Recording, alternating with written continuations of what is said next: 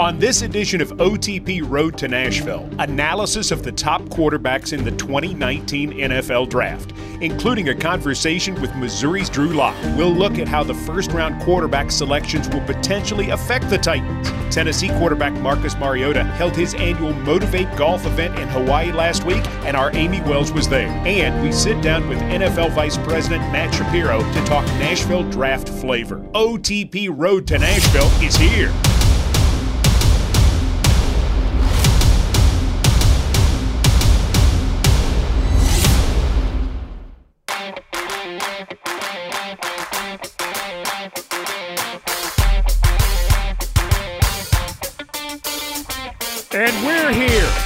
It's draft month.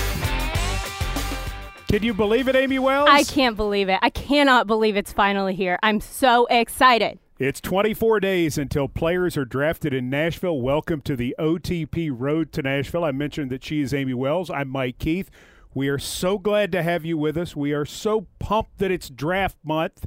And we're going to do this show every weekday through April 30th. Actually, two more days following the draft, we will be doing this show. Amie Wells, give our audience your feeling as to what OTP Road to Nashville is all about. It's going to be everything that you need to know. The authority. Everything. The authority on the Nashville draft in 2019. That's what I'm saying. You are going to be able to learn about the prospects that are going to be in the draft. We're going to break down the position groups and how what the needs are for not only the Tennessee Titans, but for teams across the NFL. We're going to be talking about everything that is happening in Nashville related to the draft. All of these things. We're going to talk about all of them. And then don't forget that players are coming back on o- October, on April 15th. Good. Yeah, Yes. so soon. Yes. April 15th. The Two players weeks. will be back at St. Thomas Sports Park. And so that will be a whole new set of Titans things to talk about. So we are going to have everything that you need to know about what's going on with the draft and the Titans right here.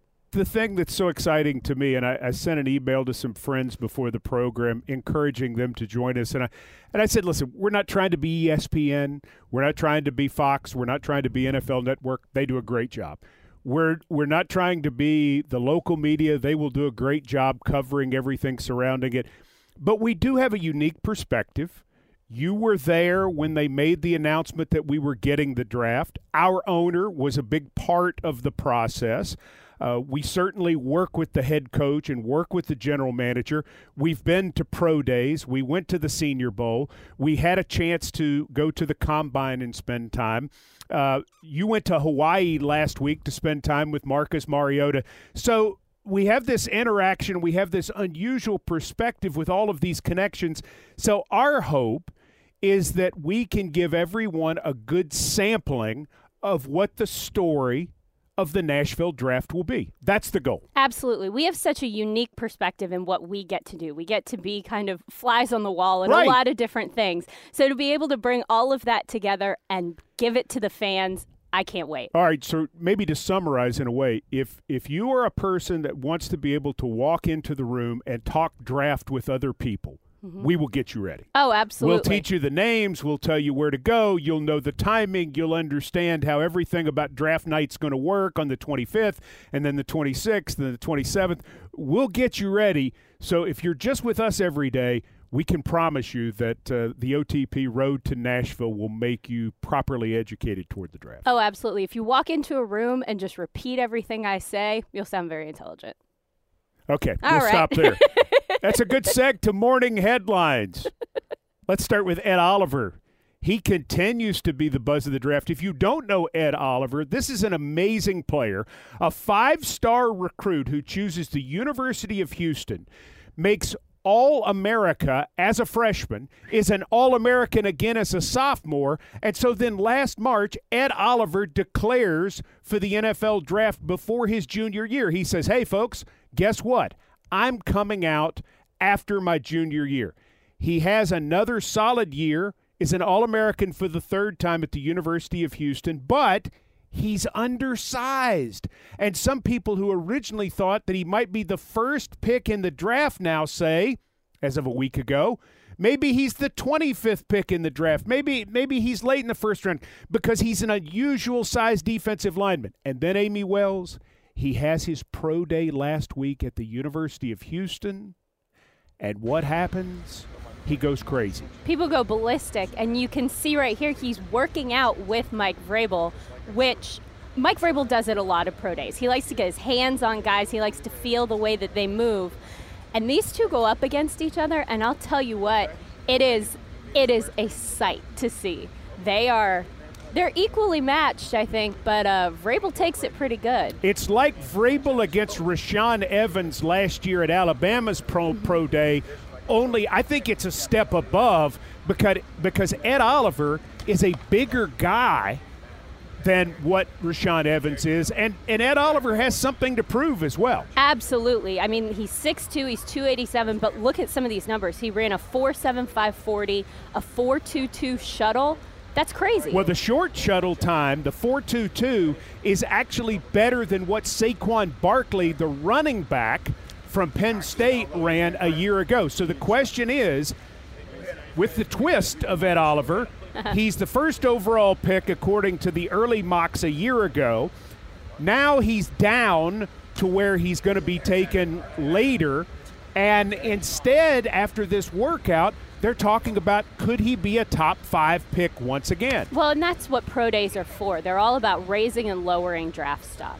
Ed Oliver raised his draft stock, and he even said in an interview that he can play anywhere on the front seven. He can play all the defensive line positions. He says he can play linebacker. So he showed his versatility and his athleticism all in one day. Is he there at 19 when the Titans pick? I don't think it so. It doesn't feel like it right now, I, does it? Looking at the teams that are picking in the top 10, there are definitely guys who could use a player like Ed Oliver. And you have to remember, the Giants have two first round picks. Yeah, they have 6 and 17, so they may well take a defensive lineman, an edge rusher. Who knows?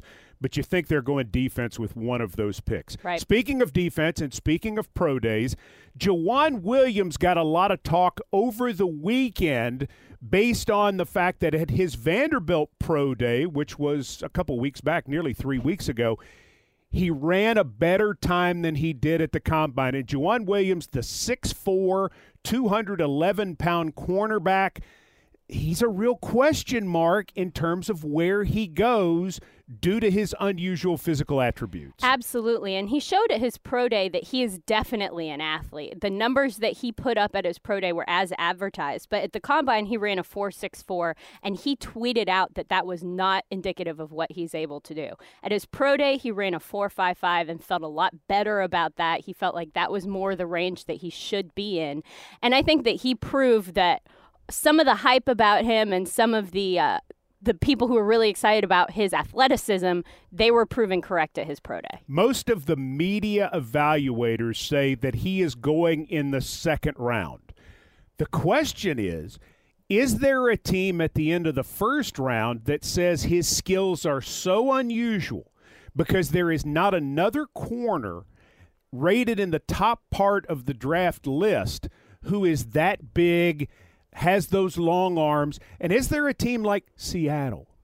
Is there a team even down further than the, in the in the 20s or the Patriots, someone of that ilk who just says this is such an unusual weapon that we're going to target him. We don't care what everybody else's board says. We think he's a special athlete. I wouldn't be surprised just based on what he's able to do with the body that he has. I think that there will be a team out there that's set in a lot of the key areas and says, this guy could be something special. We're going to go for him one of the later teams, as you said. I really like Joejuan Williams. Nashville nice guy. guy. Nashville yeah. guy. Pulling for him to do well in the NFL. All right, Music City Blitz Flag Football Tournament on Saturday. Boy, you talk about a great event. This was at Nissan Stadium, and Amie Wells, you get a chance to play flag football on the field at Nissan Stadium, and it benefits Special Olympics. And Coach Vrabel was there. He wasn't doing the Ed Oliver stuff. he was working with the, the Special Olympians. He was, but he was getting in on the action now. Mike Vrabel cannot be held back. He was coaching with all the rest of the Titans coaching staff. They were coaching the Special Olympics flag football teams from Williamson County and Davidson County And man, it was so much fun. They were getting in there, they're running around with the Special Olympians, and it was a ball game now. I mean, they were very competitive teams, but the whole day was great. There were 39 different teams that signed up to play flag football at Nissan Stadium. Over 400 athletes. They raised $60,000 for Special Olympics.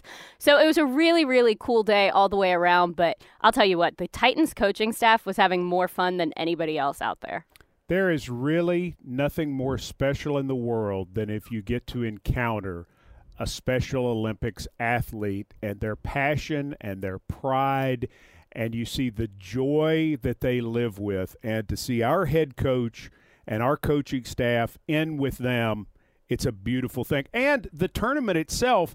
So I had a chance to meet a team that came from Indiana University. Mm-hmm. Shout out to my guys at IU in Bloomington. Woo-hoo. I had a chance to meet a team that came from Florence, Alabama. Shout out to them in Flowtown. Flowtown. That's it. It's Flow. You've been to Flow. That's funny. You I didn't know it was I called love, that. I love Florence, Alabama. I'm not hip to the lingo. That's a great place. That's a great place. but I met them in the pro shop. Oh. By Gate One on the interstate side of Nissan Stadium. Just doing some shopping. Seems like I was doing some shopping, and I got you a gift. Go ahead. Hang on. You can show it out. Look at this. Boom. This is the Titans draft day hat. And they came out officially this morning. I got you yours early. Oh, I because appreciate you're, that. You're Titans Amie. Exclusive. And this is the Titans exclusive draft hat. You can go by the pro shop right now. They have them. Mm-hmm. So if you have a son or daughter or a friend, or if you just want to look cool, you can run by. They put them out uh, starting today. Yeah. And the inside of it the Tennessee state flag. Oh, that's a nice little and touch. that's why the three stars. Oh. So this is the official draft hat. I know it was unveiled uh, online this morning. You can mm-hmm. buy it online at titanslockerroom.com. Or again, go by the, the pro shop at Nissan Stadium and get you one. The other thing, too, that's exciting about this is there is a red one. Ooh. and it's red and blue like the Tennessee state flag. Oh, that's cool. And that's so it, we we actually have an alternate draft hat, which is very cool. That's and fancy. they have those at the pro shop as well. So go in and, and tell them you, you saw this on the uh, OTP RTN. Yeah. Road to Nashville. If someone goes, grab me a red one. I'll uh I got you a I'll blue one. You, You, don't like a blue? Uh, no, the blue see, one's I really got nice, you, but so I want both It has the flex back, and, and yours Oh, that's for good. the ladies has the open. Not just, I mean, some people like it, but I know Yeah, girls especially like the. I have a tiny little head. well, no, Yeah. but no, No, but I I'm do. saying for the the ponytail too, right? Oh, I didn't even think of the ponytail. I just have a small little well, I was noggin. trying to think of you. That was very nice, Mike Keith. I appreciate You're my draft welcome. hat gift. You have a draft hat gift. Everyone should go get one. It's very exciting. it is. It's hard to believe it's here. This is draft month. I can't believe it. This, I mean, the, the draft hats are out. yeah, we're Uh, rolling. The NFL is coming to town starting this week. Uh, everything really gets rolling as they go into the setup. 24 days from the draft. One of the guys who has been leading this charge is Matt Shapiro, and his official title, official title, is the NFL Vice President of Event Strategy and Integration. And man, has this guy been working. He was here a year ago when we unveiled the uniforms, and that was big in this whole process. But in the last 10 months, I would say Matt Shapiro could make the claim that he is now an honorary Nashvilleian. When the 2019 draft is completed, how many trips will you have made to Nashville? more than 10 probably i was very fortunate enough to be part of the team that started this process you know when it was just sort of an idea when other cities were in the mix to host 2019 draft. So again probably made a couple of trips two three trips even before we made the decision then a few more after that. So probably close to 10 i think others on the team even more. Someone from the nfl or our partners seems like probably they're here now every week almost certainly monthly. We've gotten used to nashville but it's an incredible place to spend a lot of time in. How many NFL staffers does it take to put on a draft? Yeah, so there's probably hundreds of NFL staffers, but what I think is really interesting, we work with vendors, we work with partners where it's thousands of people ultimately who become part of kind of that staff family to make this go. And I know we'll, we'll get into it a little bit more, but thinking about where the draft has come from to that moment is, is pretty spectacular to think that we're in a, a meeting today where we're talking about the draft and there's just a sea of hundreds of people sitting there listening to what's going on. And they're all part of making it happen. So, you know, thousands of credentials overall given out to help make this thing happen. And frankly, some people that some of us who are on the team will never even meet now that the team has become so big. But it's all about pulling towards the same goal of making this uh, an incredible event for Nashville. I mean, it's a massive festival. Is it what is. is. what happens. How many media cover this event? Yeah. How many people will attend draft or draft related yep. events? Give it, give us a scope. Sure. Yeah, I mean, I think best way to put it is really our second biggest event now behind the Super Bowl. That's where it's gotten. So it's multiple thousands of media members who are here really across all three days. Obviously, night one has a lot of that certain kind of buzz, but then it continues to grow over the couple days. Our sort of record attendee number is 250,000. We hit that for a, a couple of different years. Our hope is to exceed that this year. So without putting an exact sort of number stake in the ground, I, I would hope we can have our, our most attendees ever. And I think based on the location that we've selected, this city, the location down on Lower Broadway and outside Nissan Stadium, I think we can do it. Obviously, it'll take a big effort from local, national, everyone pulling together to, to make sure that people know about this event and come down here, but I think it's going to be the best ever. Titans owner Amy Adams Strunk was recently given the 2019 Tennessean of the Year award, largely based on the fact that she was a huge factor in helping secure the NFL draft for Nashville. Yep. What has she meant in this whole thing for Nashville, for the Titans, and for the NFL? Yeah, so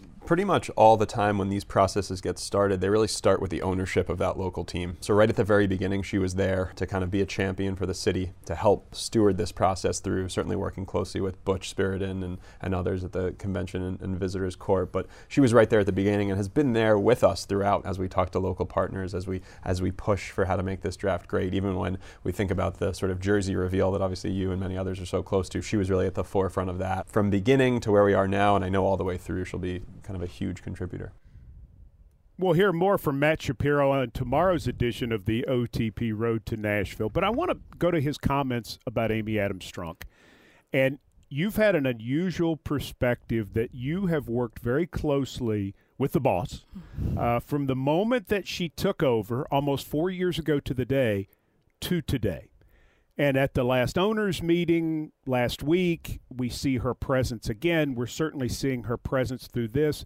Where she's come in a four year period is remarkable. Can you describe it? Absolutely, it is it's been an evolution for sure, but a very rapid evolution. When she started off as the Tennessee Titans controlling owner, she wanted to be an observer. She wanted to learn as much as she could. She recognized that she was the new guy in terms of owners. That's what she said. Yeah, it is. And um, she wanted to be sure that she was learning everything that she possibly could. Now, that moment of just stepping back didn't last super long. After about a year, two years, we really start her make see her making moves. She starts to invest in the Tennessee Titans. She starts to make some changes around the building. She obviously made some coaching changes throughout the years.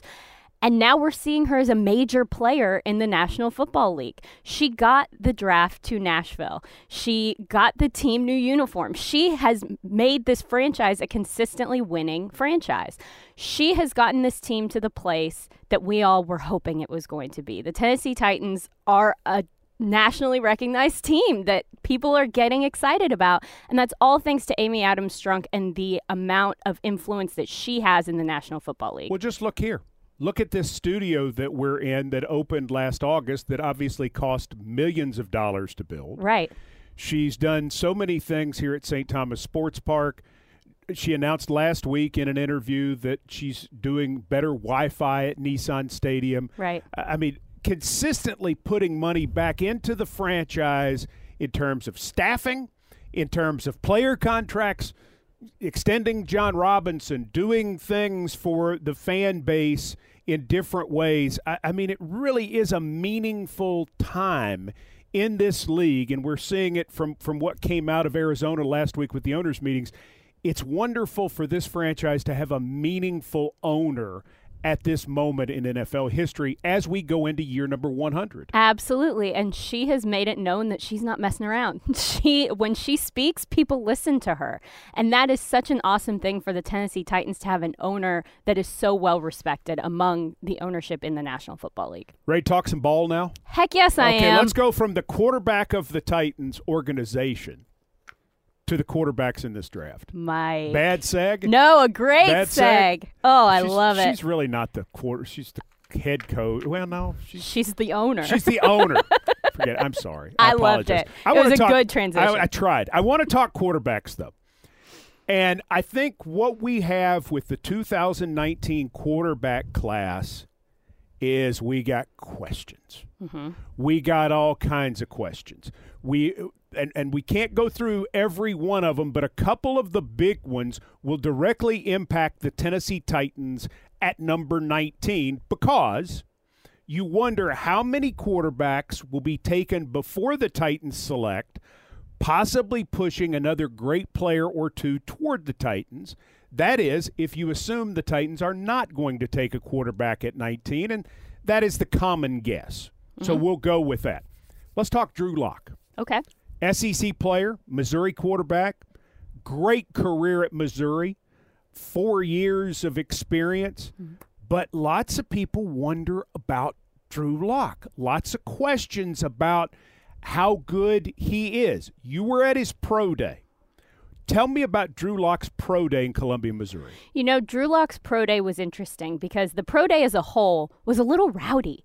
Uh, they had music playing, guys were yelling at each other while they were going through drills. It really was an exciting pro day until you got to Drew Lock's portion. When Drew was throwing, it was silent. Everyone knew that now we're getting down to business. This is the moment that everybody came for. He walked out, he had his script, he went through everything that he was going through, he was precise, and it was very serious when Drew was going. He was focused, he was in the zone, and anytime that he maybe missed a throw or something didn't go his way, he has to do it again. He wanted to show that he could make that throw, that he could do that call. So it was very, very interesting the juxtaposition just within the same pro day. It was wild. With Drew Lock, the question that he was trying to answer and that he's been trying to answer throughout the process who is Drew Lock? All right, Drew, in your time as the quarterback at the University of Missouri, what game would you say describes your style of play as a quarterback? Is there one that really defined you? I think there was a lot of fire in that Florida game this year. There was a lot of built up aggression, needed to get a win after the, the upsetting loss to Kentucky.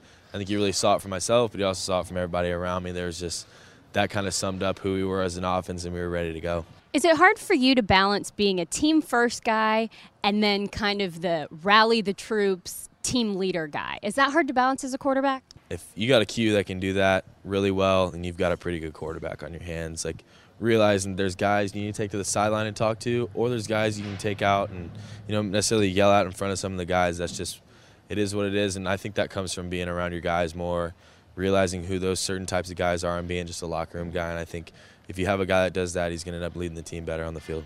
So for a team that gets Drew Lock as a quarterback, what are they getting? I think they're going to get exactly that. They're going to get a guy that'll come in and be able to adapt really well into into any locker room. A team that didn't lose a game last year, or a team that lost every game last year. I think I've been through enough time here, enough starts, enough games to really be through a lot of experiences. So I think you're going to get an experienced quarterback that'll come in, and he'll also be a little fiery too. He's going to have a little swag about him. Where does that swag come from? You're a super confident guy, and you can see it on the field and off the field. Where does that come from? I think it just comes from how long I've been playing this sport and then all the sports I ended up playing, just realizing that people are going to pick you apart if you don't have a little confidence. They're going to see the lack of confidence in you really quick because I know I do. I, I like to find those guys and go in and pick on them and put a little birdie in their ear and get them, get them worked up because if you're a real competitor and you know guys around you, you'll be able to pick that up pretty quick. Are you a trash talker like Philip Rivers style? Nah, I try not to be. On the basketball court, I definitely was because it was a lot easier face to face.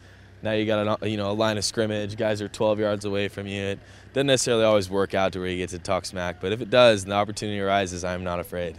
The draft is coming up. What is going to be the most special moment for you? I think the best part is like, you know, I grew up being a Missouri fan and just loving the University of Missouri. So being able to hear, you know, Drew Lock, University of Missouri at the draft is going to be the coolest part.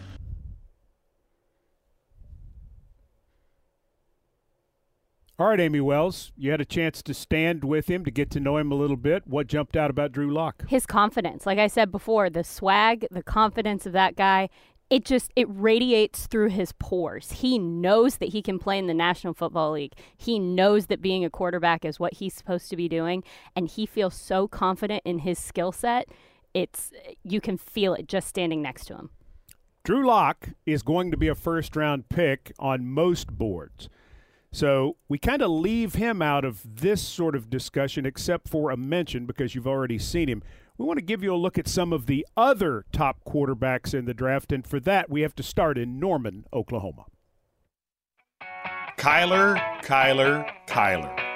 Once Heisman Trophy winner Kyler Murray told the Oakland A's no and the NFL yes. The Oklahoma Sooner quarterback became the focus of this quarterback draft. And when he measured slightly over 5'10 on February 28th at the NFL Combine, things heated up even more. I have a hard time wrapping my mind around a five foot nine quarterback. I really do. It, it, it's something for me that I don't believe in. I've never believed in. But you know what? I like watching this tape. I'm intrigued by him, and I got to do more work on him. But I am intrigued by him. The kid can make the throws. He wasn't asked to go through a lot of progressions at Oklahoma. He played, you know, and I hear all these stats where he only had five passes batted down. He played behind a good offensive line. If Kyler Murray isn't the first quarterback taken in the 2019 draft, it will likely be Ohio State's Dwayne Haskins the man who threw 50 touchdown passes in his only season as a Buckeye starter. He's just a pure pocket passer. I mean, that's what I love about him is you can stand back there in the pocket. He's going to be able to work through progressions. Can make every kind of throw. He can drive the ball. He can throw with touch. Can layer it as well. So the big knock, the big concern is just you know when he has to move around a little bit, he's not real sudden. He's not explosive, you know, moving around. And then there's Missouri's Drew Lock, a man with more experience as a starter than Murray and Haskins combined. A plus arm talent, spectacular. Very Matt Stafford like in the way that he plays. He's a guy that was a D1 recruit as a basketball player. Obviously has skills uh, in a variety of different ways, but I think he's someone that people are excited about because if he grows and develops the way some think, he certainly can be a guy that's a franchise quarterback for a long time. After these three and Duke's Daniel Jones, the quarterback class really gets interesting. Many believe that Ryan Finley is the number five quarterback in the 2019 draft. It's one of the best stories of this draft class. This is Ryan Finley, quarterback, North Carolina State. Began his career at Boise State, sustained injuries, battled through it, then went to Dave Doeren and the Wolfpack and did very good things. How would you how would you characterize your college career? That journey, an odyssey? Yeah, I mean, it, it, was it was pretty fun. You know, I, I think of it. I had I had two stints. I had a stint, a three-year stint at, at Boise State, and then a three-year, you know, time at, at North Carolina State. So kind of got really got an opportunity to do college football twice. So I was very fortunate for that, and uh, it turned out real good. What did you learn as a quarterback, and what did you learn as a human being going through everything you, you went through in the process? Well, I, I was in college for six years, so I was in college for a long How time. How many masters do you have? One and a half. Okay. Yeah, I met a lot of awesome people, you know, that kind of helped me grow along the way. So uh, it was a pretty, pretty awesome, pretty awesome opportunity to transfer to North Carolina State. Met so many awesome friends that I'll be friends with till the day I die. And you did different things football-wise too, which have to help you for this process, right? Yeah, you know, uh, throughout my career, I had you know I had a lot of different quarterback coaches and a couple of different uh, offensive coordinators, two head coaches. So definitely got to experience a lot of different, a lot of different coaching styles. After Finley, each team's taste will determine who comes next. Will Grier won games at quarterback at Florida and then blossomed as West Virginia's starter. 6'7 Tyree Jackson started at Buffalo for three years, but he put up only numbers as a senior. Jackson is a great athlete. Northwestern's Clayton Thorson threw nearly 1,700 passes over four years for the Wildcats, but he threw too many interceptions for some evaluators. Thorson, however, did a lot of nice things in Evanston with not a lot of NFL players around him. And then there's Auburn's Jarrett Stidham. You played at Baylor, you played at Auburn. How much do you feel like it helps you that you've been in different situations already and had to adapt your skills to, to different offenses? Oh, it, that's that's been a tremendous part of, of, of my game uh, the last you know four years. You know, playing in the Big 12, playing in a, in a system, and then jumping to the SEC, uh, playing in an, entire new conference. Um, in my opinion, the the the best conference, so to speak, and you know one that can really prepare you for the next level. You're going to face a lot of great talent, and obviously I was in a new a new situation, new system there. So got to learn a whole lot of ball and got to see a lot of ball. Coach Malzahn has made it clear that you are a player who does well under pressure. Why? I think it's uh, it all comes down to confidence. I've always been very confident in myself, you know, on and off the field, and um, you know, every every time I step on the field, I, I always feel like I'm the best player. What does a team get that drafts Jarrett Stidham? A couple different things. Um, you get a leader, and um, that, that's one of my one of my biggest qualities, and I think it's got to be a, quarterback's biggest quality because if you're going to draft a guy to run your organization for however many years, you got to be able to lead that, those guys in the locker room. So definitely a leader, somebody that's very confident, like I said earlier, and obviously somebody that's that's willing to to grow in the game of football physically and mentally. What is the most important question you feel like you have to answer on the field or off for an NFL team who wants to draft you? I think right now uh, the biggest question I've, I've continued to get is, you know, 2017 was was such a good year for us, and 2018 wasn't wasn't as good. So just trying to uh, you know answer that question and, and kind of illustrate you know what might have happened um, during that you know this last season. But uh, like I said, it's been a been a huge blessing to be to be in this process, to be in this this situation. But Jarrett, isn't dealing with adversity part of the quarterback's job? Absolutely, and I think when you when you talk about adversity, you know, whether if it's on the field or off the field, I think that can really mold somebody. And, and sure enough, over my life, again on and off the field, it's really helped me mold into the man I am today. I sure do like Jarrett Stidham. Yeah, good guy. He's a good guy, good player at Auburn too. Yep. Other quarterbacks who are out there, other names, and we're listing some of them during this segment of the program. One of the ones that jumps out to me when I see the list, obviously, is a guy in West End, and I'm talking about Kyle Shurmur, who is the son of Giants head coach Pat Shurmur. Yeah, but he doesn't want to be known as the son of Giants coach Pat Shurmur. I think that he is really focused on trying to make a name for himself in this league. He doesn't want to ride with the name that's on the back of his jersey. He wants to be Kyle Shurmur, the quarterback from Vandy, and that's that. At his pro day, he was super interested in making sure that he highlights his strengths, his accuracy, the throws that he's able to make to show that maybe some of the things that aren't his strengths, his speed, his footwork, to show that he's still capable of being a good quarterback, even though he still has some things to learn and some things that he wants to work on. So I think that he did a good job of separating himself but still being thankful, of course, for his family. He's very proud of his family, but he wants to make a name for himself in the National Football League. Well, it's easy to understand, eh, but that name is going to help him. I mean, it's going to be a benefit of the doubt in the process.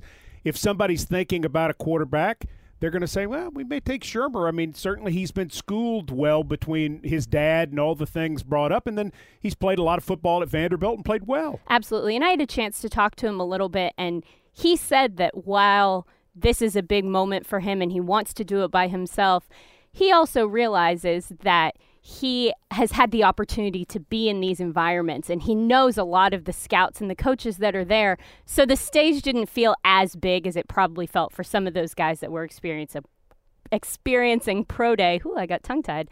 But Mike, I want to ask you, what guys stood out to you? What quarterbacks on this list catch you? Well, there's some other names as we we move to a second page, and when we look at that list, the one that grabs me automatically, just as a college football fan, is Jake Browning at Washington. Jake Browning had one of the great college football seasons you will ever see as a sophomore in 2016 there were people who felt like he had to come back and play 2017 to be draft eligible, and then he would be a, a massive prospect.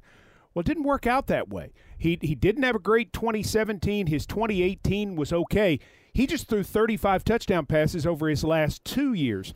But this is a guy who, I mean, 43 touchdown passes in 2016. He's got ability. He's Washington's all time leading total offense uh, leader. He's their all time leading passer. He has every stat in the book. And I think his work on improving his arm strength and showing that to teams has been something that has grabbed a lot of people. So I, am not sure where teams see him. But as a college football fan, knowing that at one time, two years ago, he was talked about potentially as a top 10 pick because of that year that he put up. Now, where does Jake Browning fall in this process? And does somebody get a steal in Jake Browning from Washington? It's definitely possible. There are a lot of things that can happen in the draft process, but it's going to be very fun to watch to see how boards change based on what happens early. Well, Jake Browning is a guy who, and, and again, this is the this is the quarterback draft of questions. Mm-hmm. You know, Jake Browning is a guy like that. We talked earlier about Drew Lock. Kyler Murray's only 5'10. Dwayne Haskins has only started for one year. And then there's the other one. The other one, and we mentioned his name in the feature Daniel Jones at Duke. Man, are the evaluators arguing over this guy. Some people think he's top 10, top 15. Other people think he's not going to go in the first round. I had a chance to visit with Daniel Jones, and he certainly is impressive in the interview setting. One of the top quarterbacks in the 2019 NFL draft is Daniel Jones from Duke University, played for David Cutcliffe. Uh, one of the next of the people in that line of quarterbacks that have been successful under Coach Cutcliffe. What did you learn from him and from those guys who very much stay part of his family? You know, one of the things I think uh, Coach Cutcliffe teaches well is just kind of the responsibility of playing the position. Um, you know, on, on offense, and as a quarterback, you're in charge of that offense. And you know, if we're if we're not clicking or we're not moving the ball, it's you know on the quarterback's shoulders to you know make the correction and to get it right. And I think that you know his expectations for kind of a quarterback's game management and understanding of an offense is you know something I think that was, was huge to my development. And one thing that's really special about you in this process that people learn, Duke was your school. That's where you wanted to go, and and you had to put it on the line to go to Duke, didn't you? You had to say, "This is what I want to do. I've got to go in there and prove myself to them." Yeah, so probably my sophomore year in high school, I decided I really want to go to Duke, and at the time I was undersized and, and kind of uh, struggling to be recruited. But through my senior year, Coach Cut, he'd put me on scholarship in January. If one opened up sooner, he'd put me on then, and you know one actually opened up sooner, so put me on in the fall, and you know had the opportunity there to, to play for him, which was huge for me. Finally, What's an NFL team getting in Daniel Jones? I think they're getting a you know a tough competitor. I think I'm someone who's you know proven their, their physical and mental toughness through my time at Duke, and you know I've always loved the opportunity to compete and play the game. So you know I think physically I can make all the throws. I think I have the athletic ability to extend plays. So hopefully they're getting a you know a complete player mentally and, and physically. As you could see in that interview, one thing that's impressive about Daniel Jones is he's very tall. He is he's rather a, tall. He's very tall. He is six five, and that never hurts to be able to see over the line of scrimmage. Mm-mm. The David Cutcliffe pedigree. Yeah. You know, you, you look at the quarterbacks that David Cutcliffe has put out over the years. David Cutcliffe says he is a first round pick. All right, so teams that could take a quarterback in the first round. Does Arizona do it? Could. Oakland at four. Yeah. Is another one. They also have 24 and 27. They have three first round picks. Mm-hmm. The Giants have number six, and they also have number 17. Mm-hmm. Then there's talk about Detroit at eight, in spite of Matthew Stafford being there. Which? Do they take the successor? Yeah. Denver at 10, which makes sense because you don't think Joe Flacco is there forever. Right. Although it seems like they take a pass rusher every year and it works out. Cincinnati at 11. Yes. They've been supposedly going to replace Andy Dalton since like 2001. Yeah, we've been talking about Hasn't this he been there since years. Boomer Esiason? It feels like it. feel like he's been there for a while. Miami at 13, and then Washington at 15. Those are the teams that seem to be in the market. But here's the thing Arizona. Mm-hmm. Cliff Kingsbury's the new coach there. Right. The perfect quarterback for Cliff Kingsbury's offense would seem to be, on paper, Kyler Murray. The only thing is, they took Josh Rosen last year at number 10 out of UCLA. Right. What do you think about Arizona and Kyler Murray and Josh Rosen? I, there are so many different, very conceivable options to me. Do I think that they try their best to trade Josh Rosen? Sure.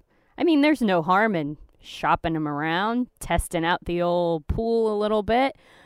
But at what cost? You know, what are you trading for a guy like Josh Rosen? I don't know. I don't know the answer. Well, I mean, that. I think at that point, you're if you're trying to trade Josh Rosen, you're saying we're taking Kyler Murray. Well, and that's what I'm saying. but it's the same general manager, Steve Keim, who selected Josh Rosen last year, last year. And I mean, this doesn't really happen. No, it doesn't. And Kyler Murray seems to fit that team so oh, well. He Oh, yeah. seems like the perfect quarterback for them. But Josh Rosen, I mean, he wasn't great, but he wasn't terrible. He was young. He's a young guy. He's got a lot of upside, tons of potential. Do you ride? Do you dance with the girl that brought you, or do you find a new girl? Is that how that goes? I, something like that. okay, I don't know. I don't know Josh the answer, Rosen Mike threw Keith. more interceptions last year than touchdown passes. He took a lot of hits. He was the 10th overall selection. In essence, he was the Drew Lock of last year's draft. There were lots of questions about him coming out of UCLA. I think what it'll come down to is after a year, are the Cardinals totally sold on him? And if not, to your other point, what can they get and who would be interested? We have some candidates for that. Obviously, the Giants, they have Eli Manning. Mm-hmm. They have the two first round picks, but they also have pick number 37, which is the one that you would think that Arizona would probably be trying to get. right. Miami is another choice. Miami is a team in need of a quarterback. Right now, their quarterback is going to be Ryan Fitzpatrick, but with their rebuild, would they rather wait another year on a quarterback and go ahead and make all of these selections? You would think that Arizona would be trying to get 48. Obviously, they're trying to get a 1, Right. but can they? More lo- more logically, they try to get the 2. How about Oakland? Oakland is interesting Oakland's to me. interesting because they have the three ones, but they also have that really high number two at 35. So if they're ready to give up on Derek Carr, do they go after Josh Rosen? Eh, we'll see. Uh, And then here's the one that jumps out to me. Case Keenum is now in Washington, but Washington, do they give up 46, which is their second round pick for Josh Rosen as their quarterback of the future? And do you get a first round talent with a second round pick this year? There you see Washington. They also have 76 and 96. So does Arizona just take what they can get? it would be smarter for them to wait as long as they can to try to get a better pick to not tip their hand. I mean, if they trade Josh Rosen today, Amie, then everybody knows they're taking Kyler Murray. right. So they'd like to wait 20 more days, get closer to be able to leverage this as best as possible. But if you're if you're going to be getting Josh Rosen and you're trading for him, don't you want him to start your off-season workouts as soon as possible? Right, and that's the part that not a lot of people talk about is that guys are starting to come back to their programs. They're starting to get back Right. in the building and start the install process, start learning new playbooks if you have a new coaching staff. So all of that's starting to happen. So if you're bringing in a new quarterback, you don't really want him to be behind in all of that process either. So the clock is kind of ticking on a lot of these things to try and take shape a little bit more. It's going to be fun to watch. The It's- next 2 weeks are going to be crazy. It's going to be crazy, I think, and and in- in looking at how this affects the Tennessee Titans, the quarterback position, the Titans' first round pick is at 19. If if we assume the Titans are not going to take a quarterback at 19, which is the general assumption out there, then it would be better for the Titans the more quarterbacks go in front of that pick. Do we think four get selected in the first 18 based on all of this information? I wouldn't be surprised, really. There are teams, especially teams that have a lot of picks in the first round. You have that the capital. You have the currency to be able to take an offensive and defensive players. You have the currency to take a quarterback and a great edge rusher or a quarterback and something else. A lot of these teams can kind of do that just with what they've acquired through trades or however however some of these teams get 400 first round picks it feels like so i think that there are some teams earlier in the draft that would have the ability to do things like that um, and if that's the case we've got some big names that could fall to 19 and that's what i'm looking for Okay. Let's take a look at the Titans quarterback depth at this point. And while the speculation with Marcus Mariota and Ryan Tannehill, two former first round picks on the roster, two guys who've started a lot of games, two guys that are going to be on this roster, do the Tennessee Titans select a quarterback anywhere in this draft? Last year, they took Luke Falk in the sixth round. They waived him, tried to get him through the practice squad. Miami claimed him and took him away. Do they try to do that again with a draft pick, knowing that they have picks in each of the first six rounds? I, I think it's a it's a debatable question. Or do they br- simply bring in another veteran? Uh, Austin Davis is now a coach in Seattle, but do they bring in an Austin Davis type guy for camp and maybe try to get a quarterback later to put on practice squad? I th- I've been thinking about this for a while now. We and gave you weekend homework. You gave me weekend homework. And initially, I thought, of course, they'll find a quarterback in the later rounds.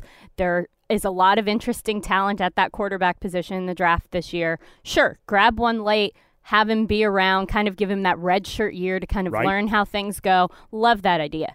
But then I started crunching the numbers a little bit. And I started thinking about the long term implications of that because you don't want him to get poached off the practice squad like what happened with Luke Falk. You don't want. You also have to think about the fact that then you're carrying three quarterbacks. and he's going to be inactive. Eh, one of your inactives is taken up every game Right. with the rookie quarterback. So that basically means you're working with a 52 man roster. Right. So do you want to burn a position basically to give him a red shirt year? Eh, I don't know. So while initially my first thought was yes, the Titans will take a quarterback in the late rounds. Now I'm thinking that's probably not going to happen. I think that we're going to go with Marcus Mariota, go with Ryan Tannehill, Well- and if things get weird, And we what adjust. you may be able to do is somebody else may draft one of these quarterbacks, and then you are able to sneak in and grab them Mm-hmm. after the final cuts are made and keep them on practice squad throughout the year. And then if somebody tries to, to snag them, then you could call them up at that point. right. But that gives you a lot more flexibility than committing to to carrying three quarterbacks. And we know Jon Robinson loves flexibility in his roster. Oh, absolutely. So we'll see where the Titans fall with the quarterbacks this year. But those are some of the names and some of the stories. And the quarterback draft, even if the Titans don't pick one, it's certainly going to impact the Titans early on about who does pick one. Yep. I want to stay with quarterbacks. Okay. We did something really special. We sent Amie Wells last week to Hawaii It was special. to spend time with uh, Mike Dool from our staff and Todd Gray from our staff to spend time with Marcus Mariota in Hawaii, to spend time with him at his Motiv8 golf tournament. And Amie, can you describe around this tournament the feeling that you got that those folks in Hawaii have about number eight? Marcus Mariota to them is the physical embodiment of what being a Hawaiian is. They call it the aloha spirit, and it's all about generosity and gratitude and being humble and being kind. And those are all the things that we see from Marcus Mariota day in and day out. Back home in Hawaii, everyone is so proud that that is the man that he's become. That's exactly what the aloha spirit is. And um, telling him that and being able to say this is what people think about you he was so proud. And um, it was really cool to see him in his element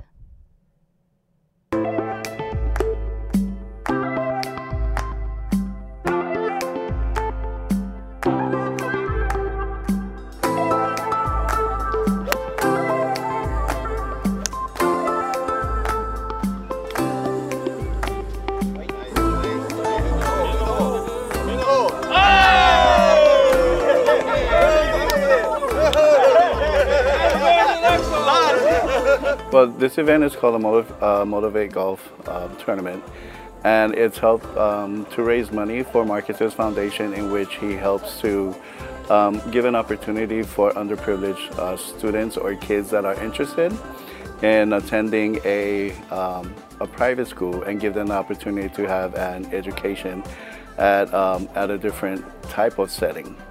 And he also does a lot of other charity work with uh, the homeless kids, the Special Olympics, and so forth. So all of those kids uh, will be benefiting from this event.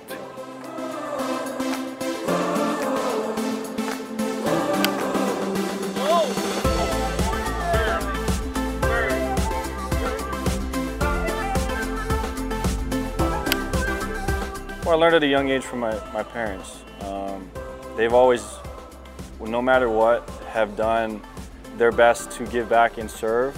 And um, really, I just kind of want Motiv8 to be that for, for people. You know, they, they help serve my brother and I, and I, hopefully Motiv8 can be kind of that avenue, that support system that my parents were uh, for them.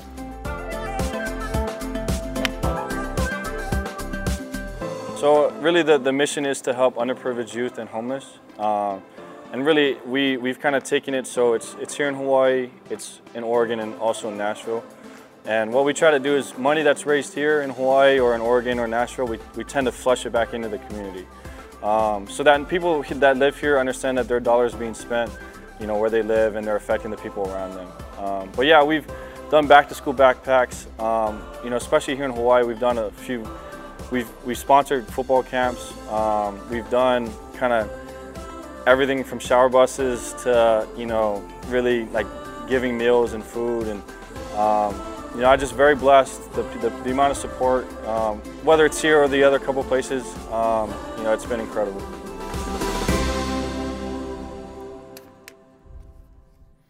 All right, not his best shot there that we end with, but a, a, a, good shot of the quarterback. I have three questions from you from your trip to the Motiv8 Golf Tournament in Hawaii.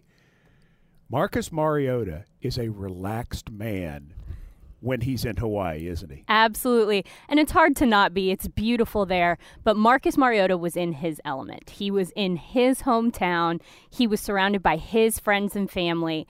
It was 100% his element. It was exactly where Marcus Mariota would be all the time if we gave him the chance. The reports out of Hawaii last week said that he is trying to gain weight from the shots we saw in the feature he appears thicker. Did he appear that way to you in person? He did. He looked bigger. He looked stronger almost. And he said that he's trying to put some weight on just to bulk up and try to stay a little bit healthier to improve his longevity throughout the season.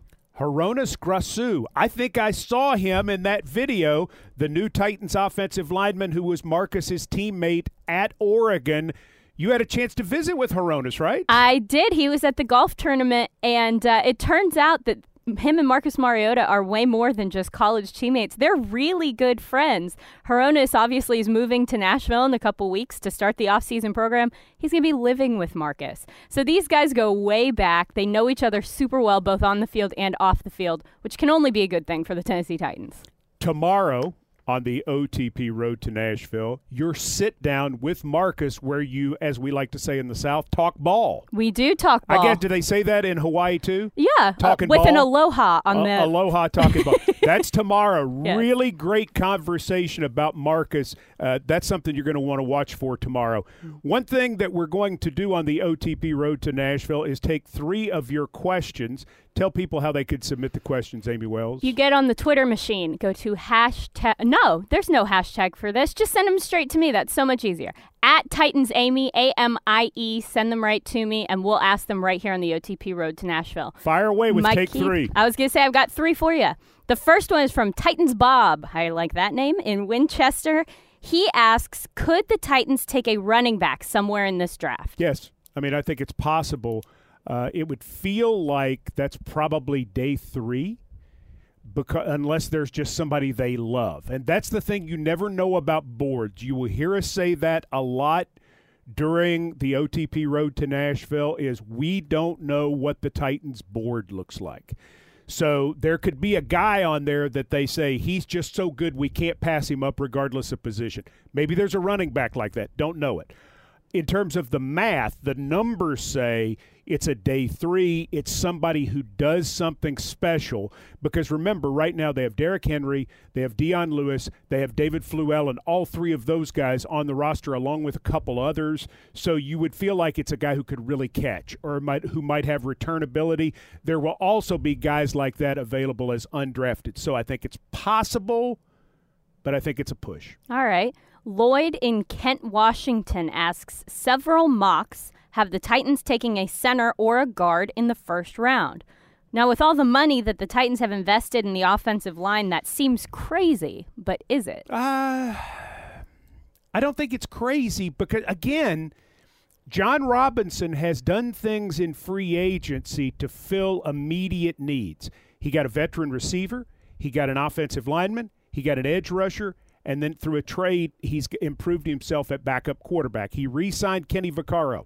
He re-signed Kevin Pamphile. So there, there's not anything that he has to do. Amie, if that special guy was just there at 19 and he was an offensive lineman, Jon will stay true to his board. I don't think it's it doesn't feel as likely, but it's certainly not crazy. See, I like the crazy. I'm in for the crazy. I know. Last one is from Frank in Nashville. He asks Could the Titans go defense with four of their six draft picks? Could they take multiple defensive linemen? Yes, and yes. Uh, they could take. They could go defense. This is a great defensive draft, and it draft, and it is a great defensive line draft. Yes, they, that is certainly a possibility that they could go in that direction because the Titans have some needs in the front seven, and it's cost effective for the future. Remember that. You've got some contracts coming up at other places. You're going to have to spend some money. You would like it if some places on the football team weren't as expensive. If you can get great talent at some of those positions and keep the cost down for the next couple years, it would be a good thing. All right. Well, that was take three. Again, if you want us to answer your questions right here on the OTP Road to Nashville, tweet them at me at Titans Amie, A M I E. Tomorrow on the OTP Road to Nashville, Amie Wells sit down in Hawaii from last week with Marcus Mariota. You do not want to miss it. Jim Wyatt, the great Jim Wyatt from TitansOnline.com, uh, going to talk a lot of ball, including a look at the Indianapolis Colts and what they've done in the offseason. And you're going to meet our marketing coordinator, Toke Sequoia, who wants to get you, the Titans fans, involved in the draft. Remember, 24 days until players are drafted in Nashville. And remember, you can subscribe to the OTP at titansonline.com slash podcast or anywhere you get a podcast. Also a reminder, Titans draft day hats are out as of today, as of April 1st. Get yours at the Titans Pro Shop at Nissan Stadium on the interstate side by Gate 1. and and online as well. You can uh, get yourself at titanslockerroom.com. You can get yourself one of these hats with the state flag of Tennessee right there. We'll give you a special handshake or a special little signal if you one. get your hat. There's a red one with blue. I'm gonna have to. I'm gonna have to get both models. We're glad you're back in town. It feels good to be back. I know Hawaii was nice, but looking Hawaii forward to that nice. interview with Marcus Mariota tomorrow. Tomorrow, we're back with the OTP Road to Nashville. Thank you so much for joining us. For Amie Wells and our outstanding crew here, my name is Mike Keith.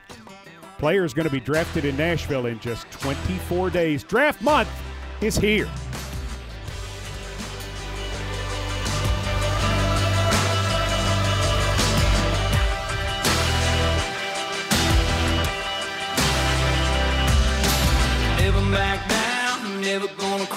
Side of the tracks, hometown kid. I'm the one that you heard about. Crowd. Heart on my sleeve and I'm beating my chest. Got a line of enemies, but I never lose rest. Every penny that I get,